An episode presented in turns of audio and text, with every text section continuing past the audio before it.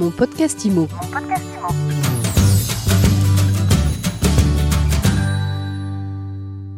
On parle crédit immobilier aujourd'hui dans mon podcast IMO.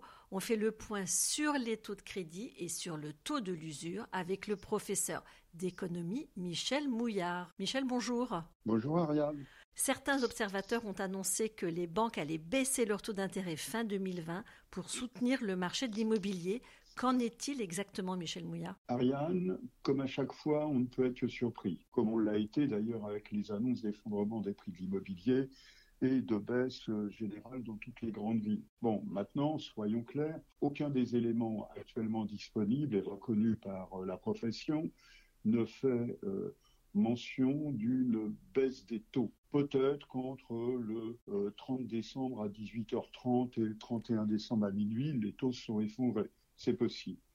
Mais soyons clairs, en novembre, l'Observatoire Crédit Logement CSA nous disait qu'on était stabilisé à 20% en moyenne, hors assurance, hors frais de dossier, tout et tout. Et puis, euh, la publication de la Banque de France, auquel euh, certaines font référence dans un communiqué commercial, nous rappelle que de toute façon, le taux actuariel effectif global, donc ce qui, euh, en gros, on va simplifier pour les non-spécialistes, des taux euh, bidouillés avec euh, les durées, les frais de dossier, tout ça, mais en gros, euh, le taux remonte entre le troisième trimestre et le quatrième trimestre. Et l'enquête qui est réalisée par la Banque de France euh, l'est euh, en novembre et sur la première décade de décembre.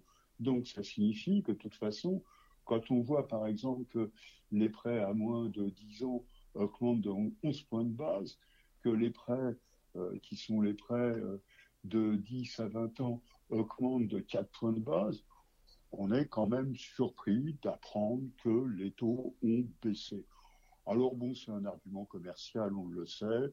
C'est pour dire, bah venez chez moi, je suis le meilleur des courtiers, et c'est là que vous aurez euh, les meilleures des conditions qui vous seront faites. Soyons sérieux, les taux sont restés stables, comme ils vont le rester probablement une partie euh, de l'année 2021. Alors, autre sujet sur lequel j'aimerais avoir votre analyse, c'est l'impact du taux de l'usure pour les emprunteurs. Parce que là aussi, certains nous disent que les nouveaux seuils d'usure euh, récemment publiés par la Banque de France vont permettre, tout comme les recommandations du HCSF d'ailleurs, de redynamiser le marché de l'immobilier. Qu'est-ce que vous en dites, vous? C'est encore des effets d'annonce? Oui, bien sûr. Ce sont les mêmes euh, qui ont annoncé que la recommandation de décembre 2020 allait permettre une reprise euh, de la construction en France.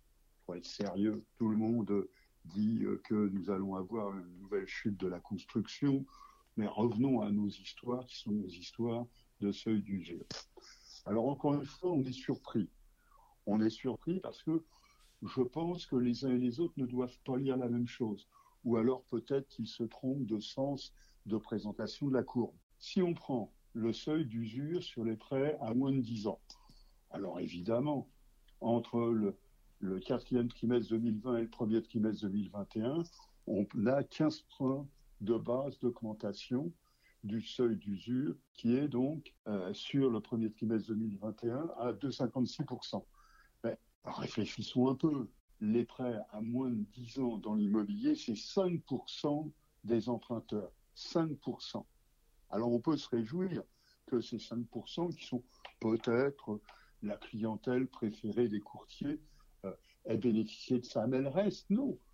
D'ailleurs, si on prend euh, les prêts compris entre 10 et 20 ans, qui euh, représentent 45% de la production, c'est 5 points d'augmentation du seuil d'usure. Alors là, 5 points, c'est pas véritablement ça qui va faire basculer les clientèles. Mais de l'autre côté, ceux qui ont été directement affectés, impactés, martyrisés par les recommandations du HCSF et qui le sont encore aujourd'hui, donc ceux qui empruntent à plus de 20 ans, voient le seuil d'usure baisser. Donc ça signifie que tout le discours qui est tenu, je ne comprends pas à quoi il correspond, euh, sauf à dire que finalement, peut-être que les courtiers vont réduire leurs marges et permettre à l'ensemble de ces emprunteurs qui ont été exclus du marché d'y rentrer pour faire plaisir aux autorités monétaires. Peut-être. Sinon, rien dans ce qui a été publié euh, par la Banque de France sur le seuil d'usure ne permet d'affirmer que cela va venir relancer la demande de crédit, euh, ben, surtout de la part des ménages, qui sont les ménages qui ont été exclus du marché. Les autres, ils sont toujours. Donc les autres, s'en fichent. ils, bénéficient là euh, d'un avantage qui est un avantage bah, supplémentaire qu'il aurait concédé par les autorités monétaires. Maintenant, réfléchissons aussi au fait que le signal qui est envoyé par la Banque de France est un signal fort, puisqu'il rajoute l'idée suivant laquelle il ne faut pas que les banques prêtent à plus de 20 ans. Donc c'est tout à fait contraire à ce petit, euh, cette cacahuète qui a été distribuée avec les deux années de plus pour euh, certaines opérations dans le neuf. C'est la recommandation de décembre dernier. Voilà, donc soyons un peu sereins, évitons que euh, les réveillons de fin d'année perturbent les analyses du marché. Merci beaucoup Michel Mouillard d'avoir remis les pendules à l'heure aujourd'hui pour les auditeurs de mon podcast IMO. Mon podcast IMO. Mon podcast IMO.